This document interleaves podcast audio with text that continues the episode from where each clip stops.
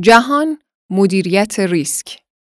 به منظور تاباوری و رشد در شرایط ابهام، تدوین روالهای معمول، قوانین ساده و توانایی عمل فلبداهه، ایجاد انطاف سازمانی، نویسندگان فرناندوف سوارز، مکیم، خوان اسمونتس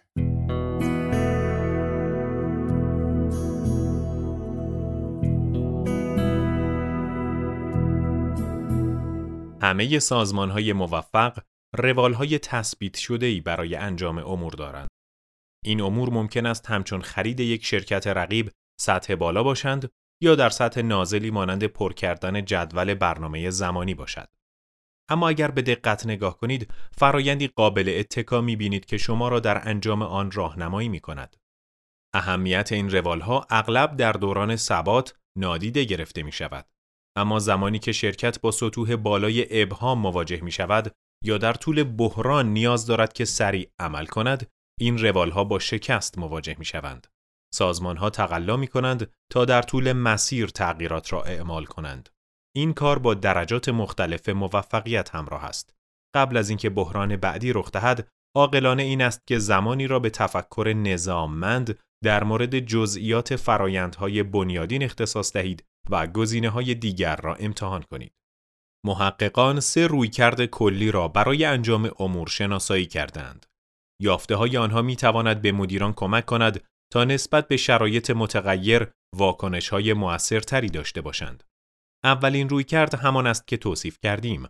روال های سازمانی که فقط زمانی موثر هستند که امور قابل پیش بینی باشند.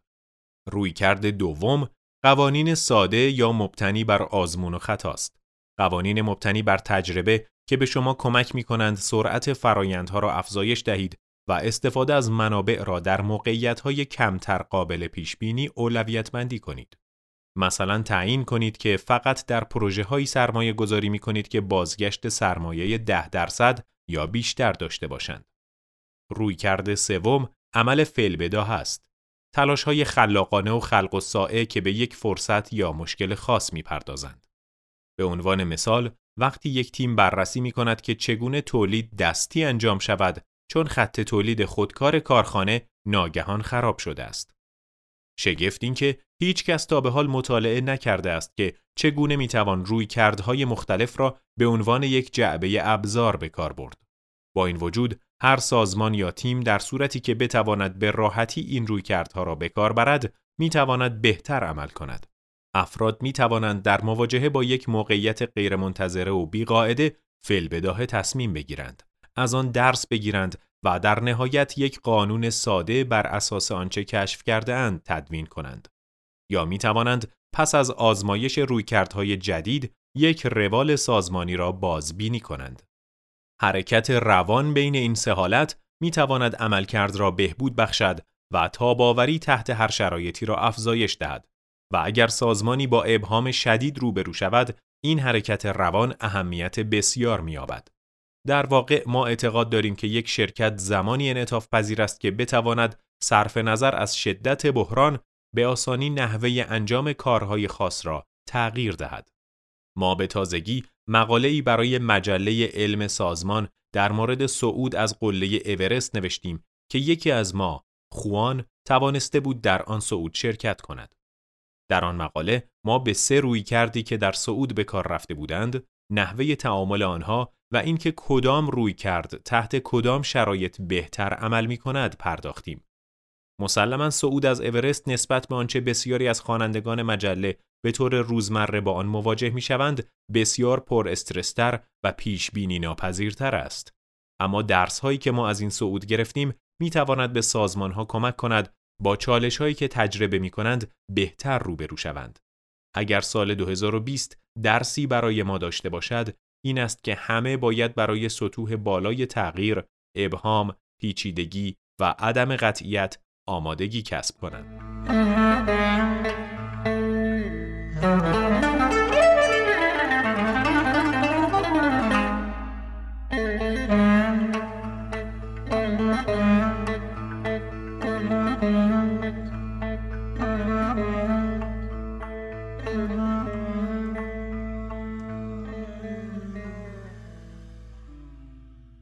جعبه ابزار تاب‌آوری در کوه اورست جبهه کانگشونگ یا Kangshung Face دورترین و ناشناخته ترین قسمت اورست است. این مسیر به سمت قله آنقدر دشوار است که در سال 2020 تنها سه تیم توانستند با موفقیت از آن عبور کنند.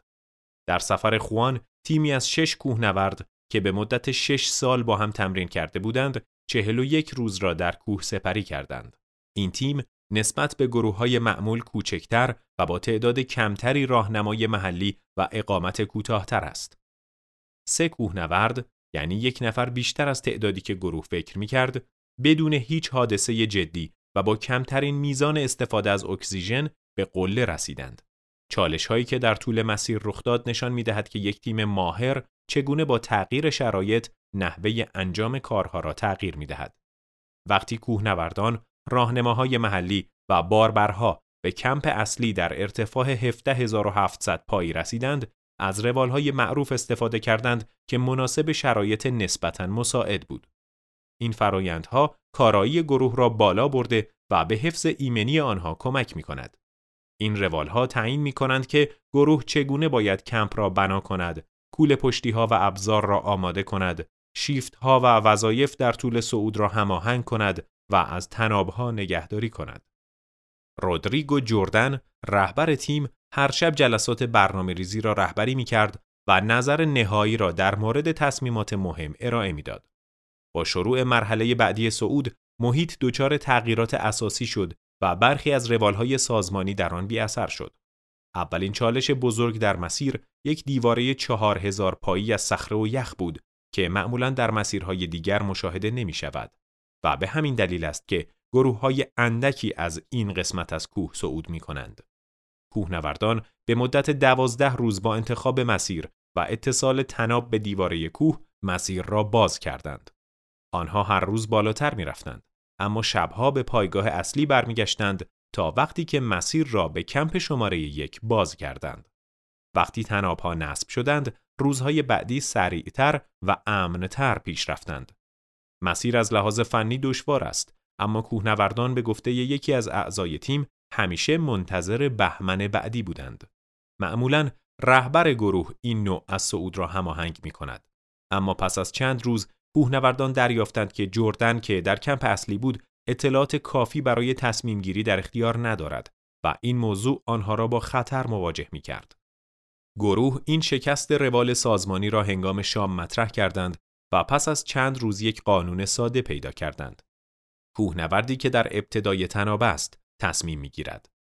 این قانون سرانگشتی قدرت تصمیم گیری را به کوهنوردی می‌داد که در رهبری صعود در یک موقعیت خاص بود و به این طریق تصمیم گیری را سرعت بخشید. با این قانون گروه به یک سازمان مسطح تبدیل می شد و مسیرها باز می شد. البته جردن همچنان سایر تصمیم گیری ها و هماهنگی های معمول را در طول جلسات برنامه ریزی شبانه انجام می‌داد. یک روال سازمانی دیگر نیز در آغاز صعود با شکست مواجه شد. گروه مجبور شد که به دلیل عدم موافقت از سوی مقامات چینی حدود 140 کیلوگرم از وسایل و تجهیزات خود را در پایگاه بگذارد. زمانی که راهنماهای محلی گروه زیر بهمن رفتند، مشکلات بیشتر شد. هرچند آنها آسیب اندکی دیدند، اما همچنان نگران ایمنی خود بودند و پیشنهاد کردند که وسایل کمتری را با خود ببرند. در واکنش به کاهش قابل توجه وسایل و تجهیزات، گروه دو قانون ساده وضع کرد. اول اینکه تنها وسایلی را حمل کنید که کوهنوردان برای مرحله بعد نیاز دارند. معمولا کوهنوردان لوازم احتیاطی را با خود به کمپ‌های بالاتر می‌برند که در این سفر سه کمپ بالاتر وجود داشت. دومین قانون این بود که همیشه برای خواب به کمپ پایینتر برگردید. این دو قانون به چند دلیل منطقی بودند. دلیل اصلی این بود که در کمپ های پایینتر به اکسیژن کمتری نیاز بود. مرحله بعدی صعود که بالا رفتن از یک یخچال طبیعی بود، 17 روز طول کشید. سرعت صعود کم بود چون صعود کنندگان در برف پودری عمیقی راه می رفتند و ارتفاع بسیار بالاتر بود. از ارتفاع 21 هزار پایی به ارتفاع 23 هزار پایی. این یخچال طبیعی از لحاظ فنی راحتتر از دیوار بود، اما شکافهای درون آن غیر قابل پیش بینی بودند و خطر وقوع بهمن بیشتر بود. با اینکه در ابتدا برنامه ریزی شده بود که تنها دو نفر از کوهنوردان به قله برسند در این مرحله مشخص شد که عضو سوم یعنی خوان در شرایط فیزیکی بسیار بهتر از انتظار به سر می‌برد او از طریق بیسیم یک گفتگوی کوتاه با جردن داشت و آنها با هم تصمیم گرفتند که خوان هم به دو نفر دیگر بپیوندد تا به قله صعود کنند. این تصمیم فلبداهه ریسک هایی به همراه داشت. خوان کیسه خواب نداشت. بنابراین دو کوهنورد اصلی باید کیسه خواب خود را با او به اشتراک میگذاشتند و از آنجا که مقدار تجهیزات کم شده بود باید اکسیژن خود را نیز با او به اشتراک میگذاشتند که باعث کمبود اکسیژن برای آنها می‌شد. اما جردن به این نتیجه رسید که گروه با سه کوهنورد شانس بیشتری برای صعود داشت تا دو کوهنورد. این تصمیم مانند اکثر تصمیمات فعل بداهه باید سریع اتخاذ می‌شد. زمان زیادی برای رسیدن به توافق وجود نداشت. در حالی که گروه ها اغلب پس از بحث های گسترده یک رویکرد مبتنی بر تجربه اتخاذ می کنند.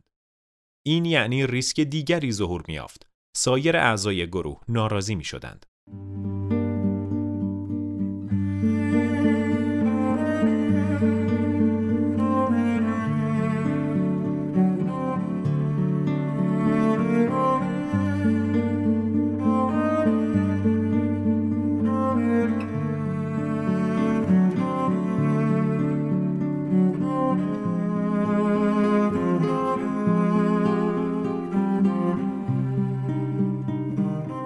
چگونه بیمارستان ها با استفاده از روال ها، قوانین ساده و تصمیم گیری بداهه به جنگ کووید 19 رفتند. در بهار 2020 که بیم آن می‌رفت تعداد بیماران مبتلا به کووید 19 بیش از ظرفیت بیمارستان ها شود، کادر درمان با شجاعت و البته نبوغ واکنش نشان دادند. داستان تدابیر آنها اخبار و رسانه های اجتماعی را پر کرد. اما با نگاه به این واکنش های خلاقانه چیز دیگری می‌بینیم. نمونه هایی از چگونگی استفاده از روالها، قوانین مبتنی بر تجربه و تصمیمات فل بداهه که بسیار سریعتر و موثرتر عمل کردند. روالهای جدید رویه های معمول بیمارستان ها دستخوش تحول شد اما برخی از آنها قابل بازنویسی بودند. به عنوان مثال بخش های اورژانس برای مدیریت پذیرش و درمان بیماران فرایندهای خاصی دارند. اما نرخ ورود بیماران به این بخشها در طول دوران همهگیری بسیار بالا بود. بیمارستان ها به جای فرایند چند مرحله‌ای پذیرش بیمار که درون بیمارستان انجام می‌شد، در خارج از فضای اورژانس دمای بدن بیماران را چک می کردند و افرادی را که تب بالا داشتند در اولویت قرار می‌دادند. به دلیل نیاز به فاصله گذاری اجتماعی، پزشکان و پرستارانی که مسئول درمان بیماران کووید 19 نبودند، به سرعت وارد روالهای جدید شدند. آنها به جای مشاوره حضوری از طریق تلفن و کامپیوتر به بیماران مشاوره می‌دادند. قوانین مبتنی بر تجربه با افزایش شدت بحران، روالها به چیزی بیش از تغییرات کوچک نیاز داشتند. پزشکان و پرستاران با استفاده از این قوانین مبتنی بر تجربه، فعالیتها و فرایندها را سرعت بخشیدند. اگر رسیدگی به همه امکان پذیر نبود، آنها یک تصمیم سریع سه گزینه‌ای می گرفتند. پذیرش بیمار در صورت وجود تخت خالی، ارجاع او به یک بیمارستان دیگر در صورت نبود تخت خالی یا فرستادن او به منزل اگر علائم او شدید نبودند. در مراحل بعدی مراقبان سلامت باید تصمیمات سختی برای انتخاب بیماران جهت استفاده از ونتیلاتور می گرفتند. بیمارستان ها برای اتخاذ آن تصمیمات قوانین مبتنی بر تجربه تدوین کردند. به طور کلی آن قوانین بر این اساس بود که کدام بیماران شانس بالاتری برای زنده ماندن دارند. مثلا افراد جوانتر. تصمیم گیری فلبداهه در طول زمان کمبود منابع برجسته تر شد. کادر درمان لباسهای مخصوص و ماسک N95 و تختهای خالی کافی در بخشهای مراقبت ویژه نداشتند. این مشکلات باعث تصمیمات فلبداهه زیادی شد. برخی پزشکان و پرستاران از ماسک های استفاده شده دوباره استفاده کردند و از خطرات آن نیز آگاه بودند. بیمارستان ها سایر بخش ها را نیز به بخش مراقبت های ویژه تبدیل کردند تا به بیمارانی رسیدگی کنند که شرایط باثبات تری داشتند. اغلب آنها این تغییرات را تنها در عرض چند روز انجام دادند. شهر نیویورک یک بیمارستان صحرایی در سنترال پارک بنا کرد و با پیشبینی افزایش تعداد بیماران مرکز همایش های جاویتس را نیز به بیمارستان تبدیل کرد. بدترین شرایط کمبود ونتیلاتور بود. پزشکان و پرستاران که آموزش دیده بودند تا هر کاری را که از لحاظ پزشکی ممکن بود انجام دهند تا جان بیماران را نجات دهند باید با واقعیتی سازگار می شدند که در آن زمان این کار امکان پذیر نبود. آنها مجبور به گرفتن تصمیمات فلبداهه شدند که با ریسک همراه بود. مانند استفاده از یک ونتیلاتور برای دو بیمار. در تابستان کادر درمان درک بهتری از نحوه درمان کووید 19 پیدا کردند. همهگیری هنوز چالش های زیادی به همراه داشت مانند ساخت واکسن اما آزمایش های مراحل اولیه با پروتکل ها نشان می‌داد که مراقبت تجربی از بیماران بهبود چشمگیری یافته بود. در مرحله نهایی ناحیه مرگ سعود که پنج روز طول کشید کوهنوردان در شرایطی بودند که بی سابقه بود و نیاز به واکنش های سریع داشت. آنها روال های تمرین شده یا قوانین ساده اندکی داشتند تا به آن رجوع کنند. هیچ کدام از آنها قبلا در چنین ارتفاعی نبودند و نمی‌دانستند بدنشان چه واکنشی خواهد داشت. در شرایط اینچنینی کوهنوردان اغلب تصمیمات فلبداهه می‌گیرند. سه کوهنورد صعود نهایی را با تناب شروع کردند.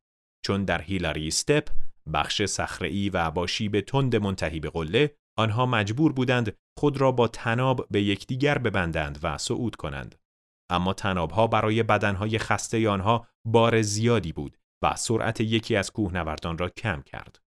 آنها در لحظه تصمیم گرفتند که تنابها را بیاندازند و به صورت جداگانه ادامه دهند. وقتی شرایط اینچنین مبهم و دشوار است، هیچ راهی وجود ندارد که بدانید تصمیم شما درست است یا خیر. با انداختن تنابها کوهنوردان ریسک سقوط را افزایش دادند اما احتمال رسیدن به قله را نیز افزایش دادند. خوشبختانه این تصمیم مؤثر واقع شد و هر سه نفر در ایمنی کامل به قله رسیدند.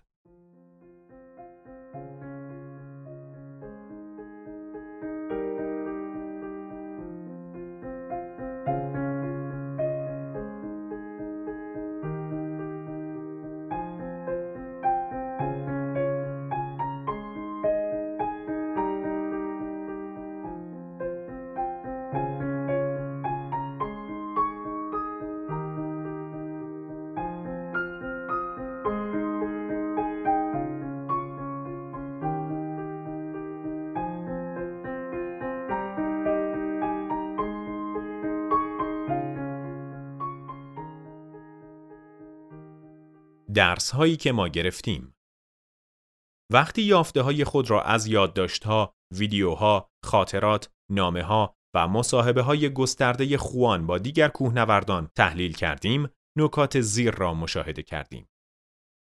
چالش هایی که تصمیمات فلبداهه و مبتنی بر تجربه را رقم می‌زنند متفاوت هستند.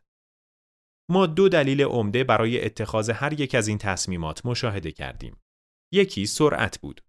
افزایش شدید در تعداد موقعیت هایی که گروه باید تصمیم می گرفت. مثلا روی دیواره گروه حق تصمیم گیری را از رهبری تیم به رهبر موقعیت انتقال داد.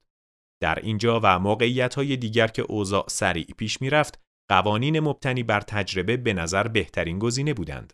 آنها به کوهنوردان کمک کردند تا خود را با سرعت بالا سازگار کنند، اما اصول زیربنایی هدایت کننده سفر را تغییر ندادند. هنوز هم یک تصمیم گیرنده در فرایند گشودن مسیرها وجود داشت و یک قانون برای اینکه چه میزان تجهیزات را باید در موقعیت‌های خاص حمل کرد. عامل دوم موقعیت‌های پیچیده و ناآشنا بود.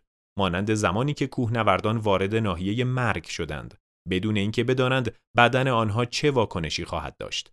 در آن موقعیت‌ها احتمال اتخاذ تصمیمات فلبداهه بیشتر بود چون برخی چالش ها نیازمند راه حل های خلاقانه و خلق و بود که با تصورات گروه تفاوت های فاحشی داشت. برخی اوقات این تصمیمات در واکنش به یک فرصت گرفته می شدند. مثلا کوهنورد سوم به اندازه کافی شرایط جسمی خوبی داشت تا به قله برسد. در مواقع دیگر در واکنش به یک مشکل بودند. مثلا تنابها بیش از حد سنگین بودند و بنابراین آنها را رها کردند. ابزارها به هم وابسته و پویا هستند. مرزهای بین روالها قوانین ساده و تصمیم فلبداهه همیشه شفاف نیست و یک رویکرد می تواند به دیگری تبدیل شود. به عنوان مثال، تحت شرایط عادی برخی اعضای گروه کوهنوردی وظیفه دارند تا روزانه وضعیت تنابها را بررسی کنند. اما شرایط دشوار جبهه کانگشونگ باعث انجام یک عمل فلبداهه شد. یک کوهنورد وقتی پس از صعود دوازده ساعته به پایین می آمد در بخشی از صخره های پرشیب که مسئله ایمنی برای او نگران کننده می‌شد به مدت تقریبا یک ساعت توقف می کرد تا تنابها را تعمیر کند. کوهنوردان دیگر از پایگاه اصلی می توانستند ببینند که او متوقف شده اما دلیل آن را نمی دانستند. آن شب آنها در مورد این تصمیم فلبداهه صحبت کردند و به این نتیجه رسیدند که ایمنی بیشتر مهمتر از هزینه است که صرف زمان بیشتر برای آنها به همراه دارد. آنها روالهای نگهداری از تناب خود را با یک قانون ساده جایگزین کردند. اگر ببینید که تنابی آسیب دیده است، باید فوراً آن را تعمیر کنید. در موارد دیگر، یک قانون جدید مبتنی بر تجربه ممکن است باعث یک تصمیم فلبداهه شود. همان گونه که قبلا ذکر شد، گروه در مورد اینکه چه میزان تجهیزات با خود حمل کند و به دلیل کمبود منابع کجا بخوابد، تصمیمات فلبداهه گرفت. آن قوانین باعث افزایش کارایی و سرعت شد، اما با ریسک همراه بودند. این ریسک ها در مراحل بعدی صعود آشکار شدند. زمانی که دو کوهنورد پشتیبان که باید برای خواب به کمپ دو می رفتند، نشانه های سرمازدگی از خود بروز دادند و هر دوی آنها شب را در کمپ سه گذراندند. بدون کیسه خواب و اکسیژن چون گروه هیچ وسیله اضافی با خود نیاورده بود. در راستای قانونی که قبلا وضع کرده بودند، آن وسایل را برای کوهنوردانی نگه داشته بودند که به قله صعود می کردند. این تصمیم فلبداهه خوشبختانه جواب داد. تیم قله توانست صعود خود را ادامه دهد و کوهنوردان پشتیبان روز بعد در ایمنی کامل به کمپ دو رسیدند.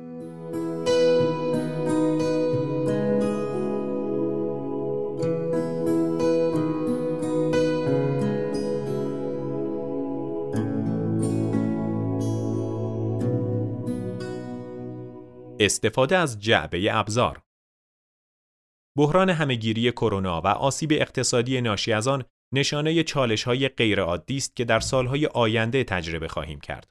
تغییرات آب و هوایی، مهاجرت های گسترده و پیشرفت های فناوری همگی چشمانداز اقتصادی و اجتماعی را به گونه ای دستخوش تحول می کنند که نمی توانیم آنها را به طور کامل پیش بینی کنیم. آنها صنایع، اقتصادها و ملتها را متحول می سازند.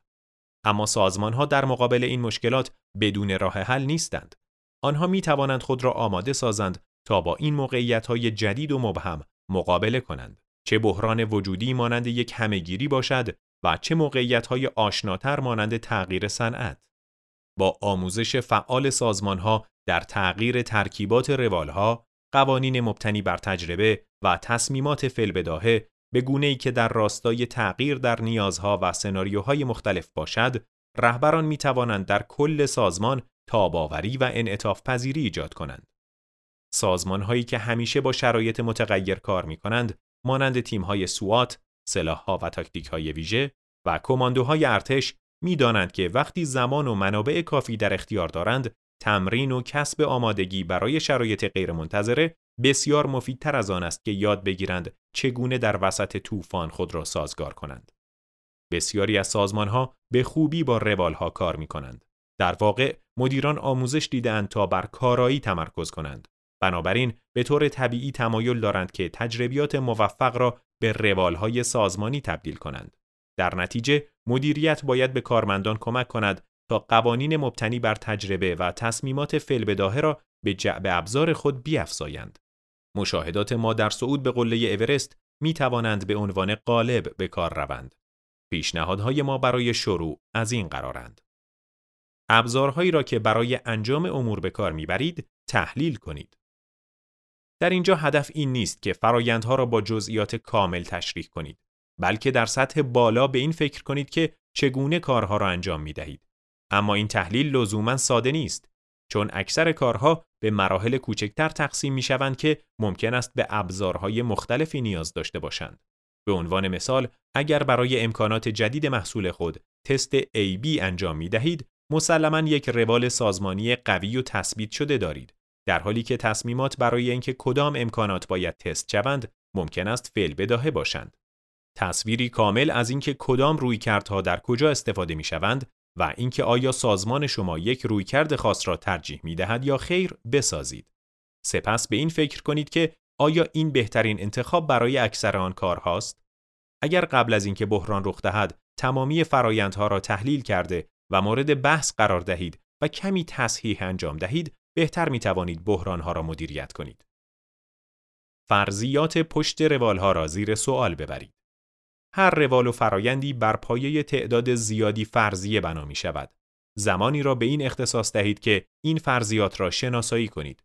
حداقل برای چهار روال اصلی و سپس به این فکر کنید که اگر این فرضیات درست نباشند چگونه عمل می کنید؟ این سوالات می توانند کمک کننده باشند. چه نوع تصمیماتی را باید مدیران سطح بالا بگیرند و فکر می کنید آن تصمیمات در هنگام بحران چگونه اتخاذ می شوند؟ آیا فکر می کنید فرایندهای کنونی شما در طول زمان بازبینی و اصلاح شده اند؟ آیا آنها بهینه هستند؟ آیا در طول بحران این فرایندها مؤثر هستند؟ اغلب در کدام مرحله از جریان کارها مشکل رخ می دهد؟ آیا می توان آن بخش را تغییر داد یا منابع بیشتری به آن اختصاص داد؟ اگر ناگهان مجبور شوید آن قسمت از کار را سریعتر انجام دهید، چه اتفاقی می افتد؟ آیا فکر می کنید که منابع سازمانی خوب تخصیص داده شدهاند؟ اگر ناگهان در یک بحران بزرگ قرار گیرید، آیا مجبور می شوید تخصیص منابع را تغییر دهید؟ تمرین کنید که با منابع کمتر کار بیشتری انجام دهید. بحران ها همیشه با کمبود منابع همراه هستند، مانند صعود اورست. بنابراین منطقی است که خود را به کار در این شرایط عادت دهید.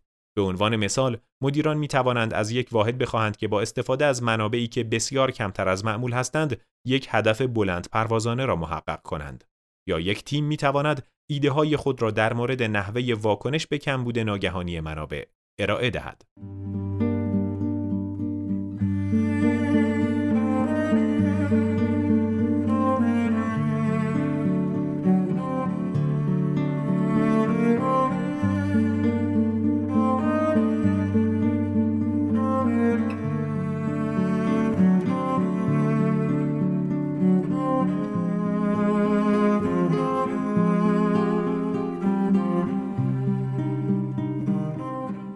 جایگاه کار خود در کل سازمان را بشناسید. سازمان ها معمولا از افراد می‌خواهند تا روی یک کار تخصصی سرمایه گذاری کنند و فقط به وظایف و فعالیت های خاصی بپردازند. این کار برای روال های سازمانی معمول مناسب و کارآمد است اما در زمان بحران دانش عمیقتر در مورد اینکه بخش های دیگر چگونه عمل می کنند تاباوری گروه را افزایش می دهد. شاید بتوان از طریق آموزش در بخش های مختلف این دانش را به دست آورد. اعضای گروه متوجه می شوند که کار آنها چه ارتباطی با کار سایر اعضا دارد و برعکس. در نتیجه وقتی یک روال تغییر می کند احتمال اینکه کار گروه بزرگتر دچار اختلال شود کاهش می یابد. در افزایش تخصص سرمایه گذاری کنید. قوانین مبتنی بر تجربه و تصمیمات فعل ممکن است خلق و سائه به نظر برسند اما در واقع زمانی موثر هستند که بر پایه دانش و آموزش بنا شده باشند. کوهنوردان مطالعه ما نسبت به دیگر تیم هایی که ما از آنها اطلاعات داریم تمرین بیشتری داشتند. آنها این تمرینات را با این هدف انجام دادند که هنگام نیاز آماده تر باشند. اولویت های خود را مشخص کنید. اگر یک بحران در حال وقوع باشد، هشدارها و چراغهای قرمز همه جا فعال شده و توجه مدیریت به منبعی کمیاب تبدیل می شود. در چنین شرایطی رهبران باید بر معیارهایی تمرکز کنند که می توانند سازمان را از بحران عبور دهند. با این کار آنها به همه کمک می کنند تا اضطراری ترین مشکلات را حل کرده و بر فعالیت هایی تمرکز کنند که برای جلوگیری از فروپاشی لازم هستند. سایر کارها را باید به بعد موکول کرد. این کار نیازمند تعیین اولویت است. اما معیارها در موقعیت‌های متفاوت تغییر می کنند. بنابراین بهتر است سناریوهای مختلفی را تصور و مشخص کنید که هر سناریو به چه کاری نیاز دارد. یاد بگیرید که کنترل را به دیگران واگذار کنید. در بحرانها راه حلها بدیهی نیستند و به ندرت از روی کرده بالا به پایین به دست می آیند و تمامی مغزهای سازمان باید برای حل مشکل به کار گرفته شوند. اگر این مغزها قدرت کافی برای عمل فوری نداشته باشند، مشکل پیچیده تر می شود. این نکته فراتر از توصیه سنتی مبنی بر توانمندسازی کارمندان است که می‌گوید کارمندان باید آزادی محدود داشته باشند تا در حوزه خودشان تصمیم گیری کنند. سازمان هایی که از بحران عبور می کنند می توانند قدرت و تصمیم گیری را به سرعت به کارمندان متخصص خطوط مقدم منتقل کنند. این زیبایی تحلیل روالها و تمرین راه های جدید برای حل مشکلات در پیشبینی بحران است. سازمان شما مهارت بیشتری در تصمیم گیری های بداهه و قوانین مبتنی بر تجربه کسب خواهد کرد. در نتیجه سازمان منعطفتر و با تدبیرتر می شود و بهتر می تواند با سطوح بالای ابهام کنار بیاید. در مورد تحقیق این مقاله بر پایه یک تحقیق مردم شناختی از یک صعود به قله اورست از طریق یکی از فنی ترین و ناشناخته ترین مسیرهای قله به نام جبهه کانگشونگ نوشته شده است. ما به جزئیات صعود دسترسی مستقیم داشتیم چون یکی از نویسندگان این مقاله در این صعود حضور داشت و در کل سفر یادداشت‌های زیادی نوشته بود.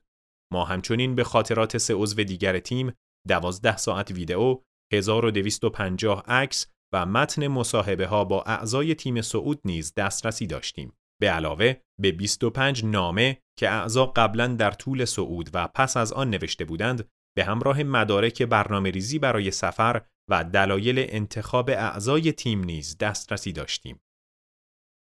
درباره نویسنده فرناندو اف سوارز استاد کارآفرینی و نوآوری در دانشکده دامور مکیم در دانشگاه نورث ایسترن است.